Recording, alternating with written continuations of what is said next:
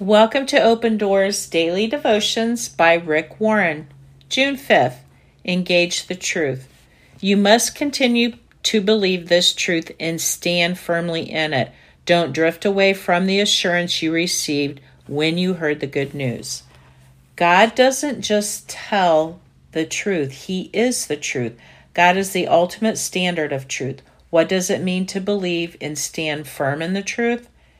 Make it your regular habit to take action on what you know to be true. If you don't believe an idea to be true enough to act on it, you don't really believe it. If you believe God is all powerful, you'll trust Him when life is uncertain. Meditate on the truth.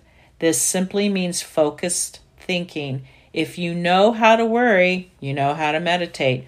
The more you think, about the truth, the better you will understand it and the more it will change your life. Share the truth with a friend. When God teaches you something new, He may provide an opportunity for you to pass that along to others. God wants to work both in and through your life. When challenged, stand up for the truth. This can be very uncomfortable, but it will radically grow your faith.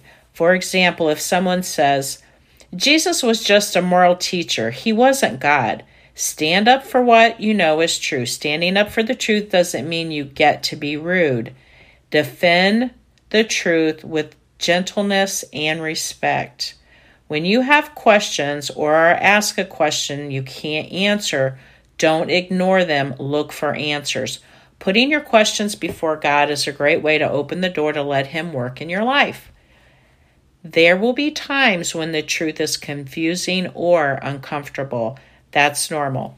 Continue to honor God by doing what you know to be true, and He will draw you closer to Him.